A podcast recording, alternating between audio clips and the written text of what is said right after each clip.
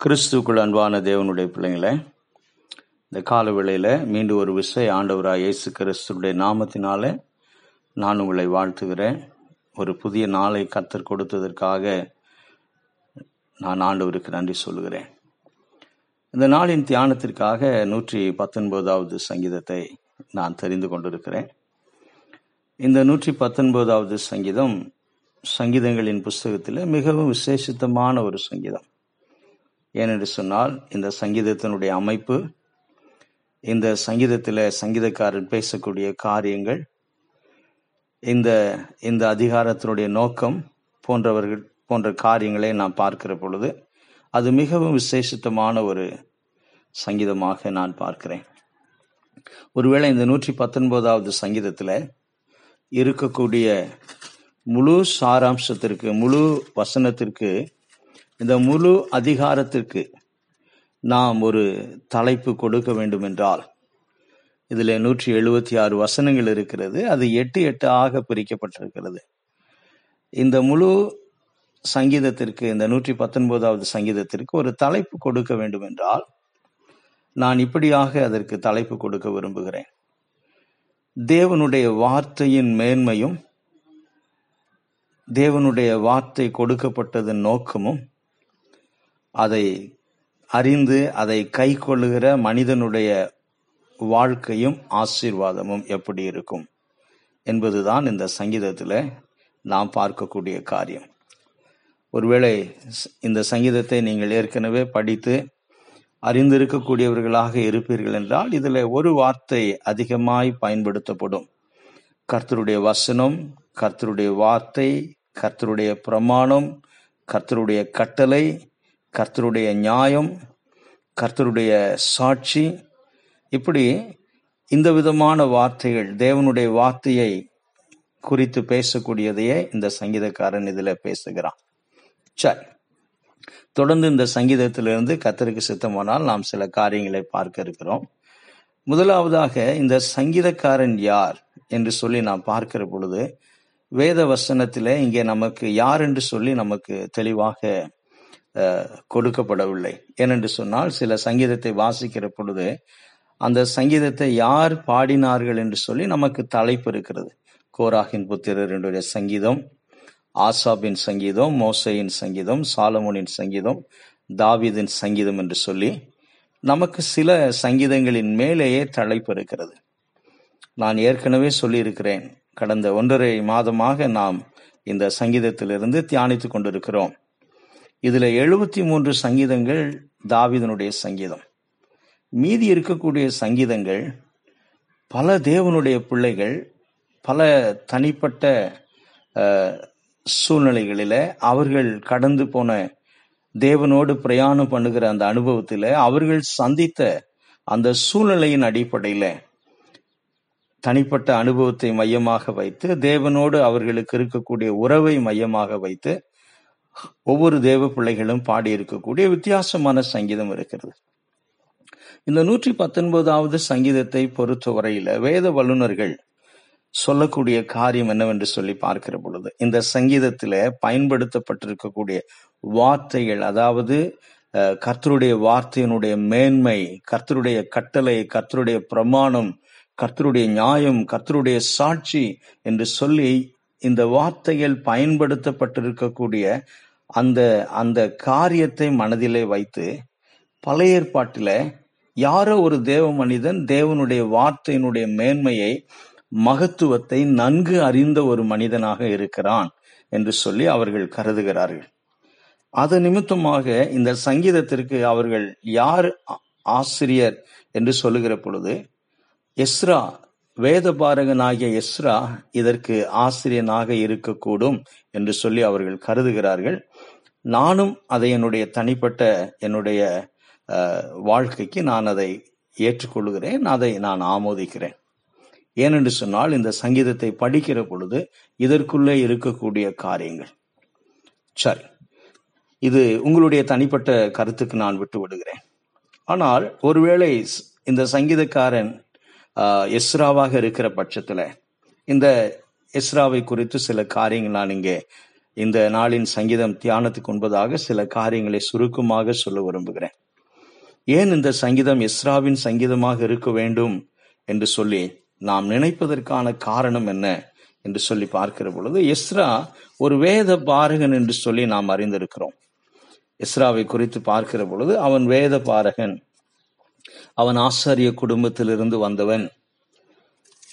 ஆஹ், மேலும் இவன் சிறையிருப்புக்குள்ளாக கடந்து சிறையிருப்புக்குள்ளாக போய் கடந்து வந்த ஜனங்கள் மத்தியில இவன் ஊழியம் செய்தவன். இவன் இஸ்ராவின் நாட்களில அஹ், நெகேமியாவின் நாட்களில நெகேமியாவோடு இணைந்து இஸ்ரேல் தேசத்து ஆஹ், ஜனங்களுடைய வாழ்க்கையில ஒரு பெரிய ஒரு மாற்றத்தை கொண்டு வந்த ஒரு மனிதன் என்று சொல்லி நாம் பார்க்கிறோம். அதாவது எஸ்ரா அவன் ஐம்பத்தி ரெண்டு நாளில எருசலேமின் அலங்கத்தை கட்டினான். அது பூமிக்குரிய பாதுகாப்பை அது வெளிப்படுத்துகிறது. ஆனால் இஸ்ரா அதை காட்டிலும் மேலே கடந்து போய் இந்த ஜனங்கள் எழுபது ஆண்டுகள் சிறையிருப்புக்குள்ளாக கடந்து போன சனங்களாய் இருந்தபடியினாலே சிறையிருப்பிலிருந்து கடந்து வந்த ஜனங்களாய் இருக்கிறபடியினாலே இவர்களுக்கு தேவனுடைய வார்த்தையினுடைய மேன்மை தேவனுடைய வார்த்தையினுடைய நோக்கம் தேவனுடைய வார்த்தையினுடைய மகத்துவத்தை அந்த ஜனங்கள் மறந்து போன ஒரு காலம். பழைய ஏற்பாட்டில இது ஒரு இருண்ட காலம் என்று சொல்லி நாம் அழைக்கிறோம். வேத வல்லுநர்கள் அழைக்கிறார்கள். அந்த இருண்ட காலகட்டத்தில ஒரு பெரிய ஆவிக்குரிய மாற்றத்தை ஒரு பெரிய எழுப்புதலை ஒரு பெரிய தேசமே ஒரு தேசத்து ஜனமே அழுது கர்த்தருடைய வார்த்தைக்கு நேராக மனம் திரும்பின ஒரு காலம். அது எஸ்ராவனுடைய ஊழியத்து நிமித்தமாக நடந்தது என்று சொல்லி நாம் பழைய ஏற்பாட்டிலே பார்க்கிறோம். எஸ்ரா தேவனுடைய வார்த்தையை விளக்கி காண்பித்த பொழுது தேவனுடைய வார்த்தையை ஜனங்களுக்கு விவரித்து சொன்ன பொழுது தேவனுடைய வார்த்தையினுடைய மேன்மையையும் நோக்கத்தையும் மகத்துவத்தையும் வல்லமையையும் அவர்கள் யார்? எதற்காக தேவனுடைய வார்த்தை அவர்களுக்கு கொடுக்கப்பட்டது என்று சொல்லி அவன் விவரித்து அதை காண்பித்த பொழுது ஜனங்கள் அழுதார்கள் என்று சொல்லி பார்க்கிறோம். ஜனங்கள் மனம் திரும்பினார்கள் என்று சொல்லி பார்க்கிறோம். அதற்கப்புறமாக வேதாகமத்திலே அப்படி ஒரு எழுப்புதல் அல்லது அப்படி ஒரு வாஞ்சை ஜனங்களுக்குள்ளே வந்திருக்கும் என்றால் நாம் அப்போச நடவடிக்கையின் புஸ்தகம் இரண்டாம் அதிகாரத்தில் பேதுரு பேசின அந்த பெந்தைக்கோச நாளிலே அநேக ஜனங்கள் மனம் திரும்பி நாங்கள் என்ன செய்ய வேண்டும் என்று சொல்லி கேட்டார்கள். ஆக எஸ்ரா ஒரு பெரிய தேசத்தை எழுப்புதலுக்குள்ளாக கொண்டு வந்த ஒரு மனிதன் ஆனால் சாதாரணமான மனிதன். அவனால் ஏன் இப்படி இதை செய்ய முடிந்தது என்று சொல்லி நான் பார்க்கிற பொழுது எஸ்ராவின் புஸ்தகம் ஏழாம் அதிகாரம் பத்தாவது வசனத்தை நான் உங்களுக்காக வாசிக்க விரும்புகிறேன். இது நூற்றி பத்தொன்பதாவது சங்கீதத்தை நாம் தொடர்ந்து தியானிப்பதற்கு நான் கொடுக்கக்கூடிய ஒரு அறிமுகம் தான். ஏனென்றால் அது ஒரு பெரிய சங்கீதம். அந்த சங்கீதத்தை பாடினவன் யார்? எப்படி அவன் தேவனுடைய வார்த்தையை மேன்மையை மகத்துவத்தை நோக்கத்தை அதனால் வரக்கூடிய ஆசீர்வாதத்தை எப்படி அவன் உறுதியாக விவரித்து கூறுகிறான்? என்பதற்கு நாம் அறிந்து கொள்ள வேண்டிய ஒரு முகவுரையாக நான் இன்றைக்கு எஸ்ராவை குறித்து பேசிக்கொண்டிருக்கிறேன் எஸ்ராவும் நெகேமியாவும் ஒரே காலகட்டத்திலே வாழ்ந்த மனிதர்கள். இருவரும் மாபெரும் மனிதர்கள். இருண்ட காலகட்டத்தில் பெரிய காரியங்களை செய்தவர்கள். நெகேமியாவுடைய வாழ்க்கையை குறித்து பார்க்கிற பொழுது அநேக காரியங்களை நாம் பார்க்கலாம். தேவனுக்கு பயந்த மனிதன். ஐம்பது ரெண்டு நாளில ஒரு பெரிய பட்டணத்தினுடைய அலங்கத்தை கட்டி முடித்த மனிதன். ஆனால் இஸ்ரா அதை காட்டிலும் ஒரு பெரிய எழுப்புதலை ஆவிக்குரிய எழுப்புதலை அவன் கொண்டு வந்தான். காரணம் என்னவென்று சொல்லி பார்க்கிற பொழுது இஸ்ராவின் புஸ்தகம் ஏழாம் அதிகாரம் பத்தாவது வசனத்தை பார்க்கிறோம். கர்த்தருடைய வேதத்தை ஆராயவும் அதன்படி செய்யவும் இஸ்ரவேலிலே கட்டளைகளையும் நீதி நியாயங்களையும் உபதேசிக்கவும் எஸ்ரா தன் இருதயத்தை பக்குவப்படுத்தி இருந்தான் எஸ்ரா தன் இருதயத்தை பக்குவப்படுத்தி இருந்தான் இன்னொரு வார்த்தையில சொல்ல வேண்டும் என்றால் தன் இருதயத்தை ஆயத்தப்படுத்தி வைத்திருந்தான் பண்படுத்தி வைத்திருந்தான். இருதயத்திலே உறுதியாக தீர்மானம் பண்ணியிருந்தான் என்று சொல்லி நாம் பார்க்கிறோம். ஒரு சாதாரணமான மனிதன் ஒரு தேசத்தை எழுப்புதலுக்குள்ளாக கொண்டு வர எப்படி முடிந்தது என்று சொல்லி பார்க்கிற பொழுது இங்கே அதற்கான காரணத்தை நான் பார்க்கிறேன். தனிப்பட்ட விதத்தில் கர்த்தருடைய வேதத்தை ஆராயவும் அது தனிப்பட்ட விதத்துல எதற்காக கர்த்தருடைய வேதத்தை அவன் தனிப்பட்ட விதத்துல ஆராய விரும்பினான்? தேவன் யார்? அவருடைய வார்த்தையினுடைய மேன்மை என்ன? மகத்துவம் என்ன என்பதை அவன் தனிப்பட்ட விதத்தில் அறிந்து கொள்ள தீர்மானம் செய்தான். எனக்கு அருமையான தேவனுடைய பிள்ளைங்களே இந்த ஒரு தீர்மானம் இந்த ஒரு வாஞ்சை இந்த ஒரு ஏக்கம் இந்த ஒரு விருப்பம் நாம் எல்லோருக்குள்ளேயும் காணப்பட வேண்டும். இது கடைசி காலம் என்று சொல்லி அநேகர் சொல்லுகிறார்கள். இருக்கட்டும் இந்த கடைசி காலத்திலே நாம் என்ன செய்கிறோம்? நமக்கு கொடுக்கப்பட்டிருக்கிற நேரங்களிலே தாளந்துகளிலே நாம் என்ன செய்து கொண்டு இருக்கிறோம் நம்முடைய வாழ்க்கையில என்ன தீர்மானத்தோடு இருக்கிறோம்? ஒரு சாதாரணமான மனிதன் ஒரு தேசத்துல எழுப்புதலை கொண்டு வருவதற்கும் மாற்றத்தை கொண்டு வருவதற்கும் கத்தர் பயன்படுத்தினார் என்று சொன்னால் என்ன காரணம்? அவனுடைய தனிப்பட்ட வாழ்க்கையில அவனுக்குள்ளாக இருந்த வாஞ்சை தீர்மானம் தேவனுடைய வேதத்தை ஆராய்ந்து பார்க்க வேண்டும். முதலாவதாக இரண்டாவதாக அதன்படி செய்ய வேண்டும் என்று சொல்லி விரும்பின மனிதன். ஒன்று அறிவு இன்னொன்று நடைமுறைப்படுத்துவது. அறிவு இன்னொன்று நடைமுறைப்படுத்துவது. வேத வசனத்தில் வரக்கூடிய அந்த அறிவை ஞானத்தை நடைமுறை வாழ்க்கையில நடைமுறைப்படுத்தக்கூடிய சனங்கள் இன்றைக்கு மிக குறைவாக நாம் பார்க்கிறோம் கிறிஸ்தவ கோலத்துல. பேசுவது அருமையாய் பேசலாம். நடைமுறை வாழ்க்கையை கடைபிடிப்பது என்பதுதான் ஒவ்வொரு மனிதனுடைய வாழ்க்கையில் இருக்கக்கூடிய ஒரு பெரிய பலவீனமாக நாம் பார்க்கிறோம். அது எல்லாருடைய வாழ்க்கையிலும் இருக்கிறது. ஆனால் அதை சரி செய்வதற்காக இஸ்ரானுடைய வாழ்க்கை இந்த காலவெளியில பார்க்க வேண்டும். அவன் அதை நடைமுறைப்படுத்த வேண்டும் என்று சொல்லி விரும்பினான். பின்புதான் இஸ்ரவேலிலே கட்டளைகளையும் நீதி நியாயங்களையும் உபதேசிக்க மூன்றாவதாகத்தான் மற்றவர்களுக்கு அதை போதிப்பதற்கு அவன் தன்னுடைய இருதயத்தை சமர்ப்பணம் பண்ணினான் என்று சொல்லி நாம் பார்க்கிறோம். தன்னுடைய வாழ்க்கையை அதற்காக அர்ப்பணம் செய்த மனிதன். இன்றைக்கு நாம் யோசித்து பார்ப்போம். ஒருவேளை உலக ஜனங்கள் மாத்திரமல்ல தேவனுடைய பிள்ளைகளாகிய நாமும் யோசிக்க வேண்டிய காரியம் கர்த்த நமக்கு தாளந்துகளை கொடுத்திருக்கிறார் திறமைகளை கொடுத்திருக்கிறார். அநேக விதமான பூமிக்குரிய ஸ்லாக்கியங்களை கொடுத்திருக்கலாம். அது கல்வியாக இருக்கலாம். அல்லது வேற எதுவாக கூட இருக்கலாம். இன்றைக்கு உலக ஜனங்களிடத்திலே தாளந்துகளும் திறமைகளும் இருக்கும் என்றால் அதை இரண்டு நோக்கத்திற்காக உலகத்திலே ஜனங்கள் பயன்படுத்துகிறார்கள். ஒண்ணு என்ன என்று சொல்லி பார்க்கிற பொழுது உலக பிரகாரமான பொருள் சம்பாதிப்பதற்காக. அது எந்த துறையாக இருந்தாலும் சரி. அது எந்த விதமான துறையா இருந்தாலும் சரி. சாதாரணமாக ஒரு பாடல் பாடக்கூடிய துறையாக இருந்தாலும் சரி. ஏதுவாக இருந்தாலும் சரி.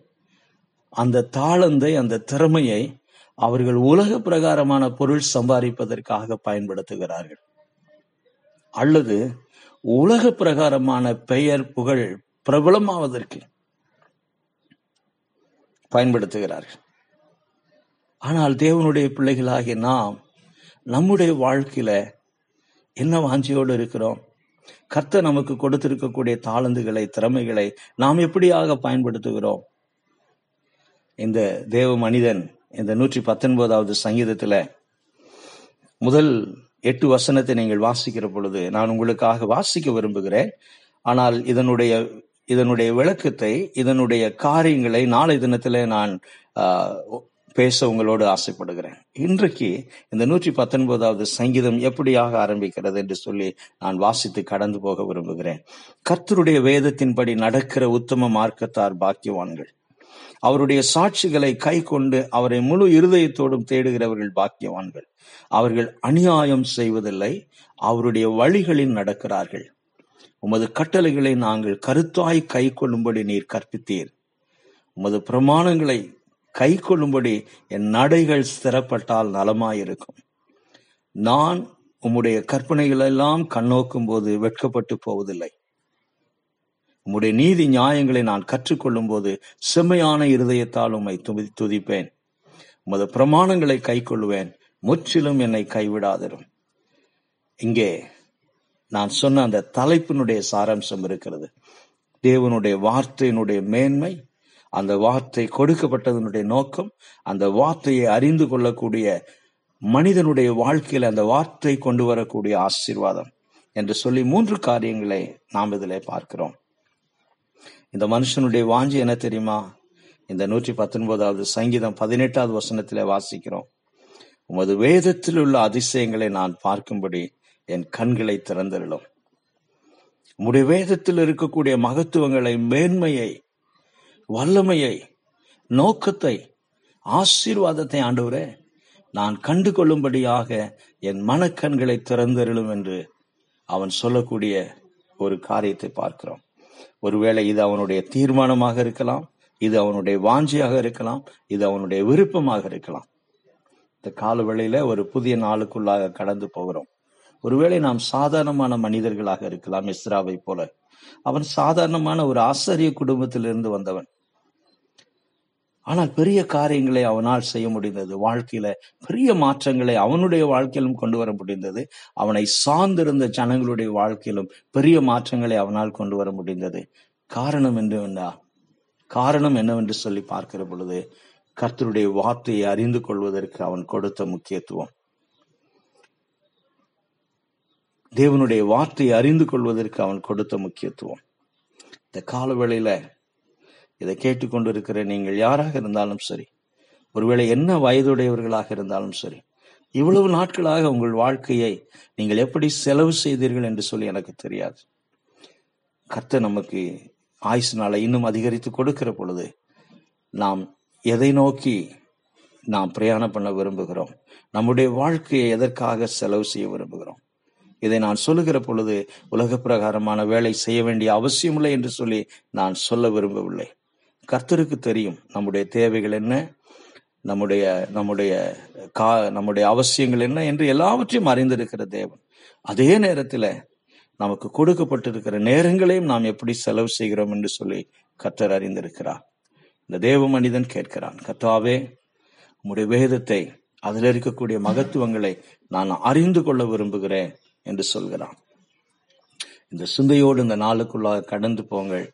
அந்த வேத வசனத்திலே வரக்கூடிய மேன்மை அந்த வேத வசனத்தில் வரக்கூடிய வல்லமை அந்த ஆசீர்வாதம் உங்களுடைய வாழ்க்கைக்குள்ளாக கடந்து வரும். தொடர்ந்து இந்த சங்கீதத்திலிருந்து நாம் கத்தருக்கு சுத்தமானால் பார்க்க இருக்கிறோம். கத்தர் உங்களை ஆசீர்வதிப்பாராக. ஆமை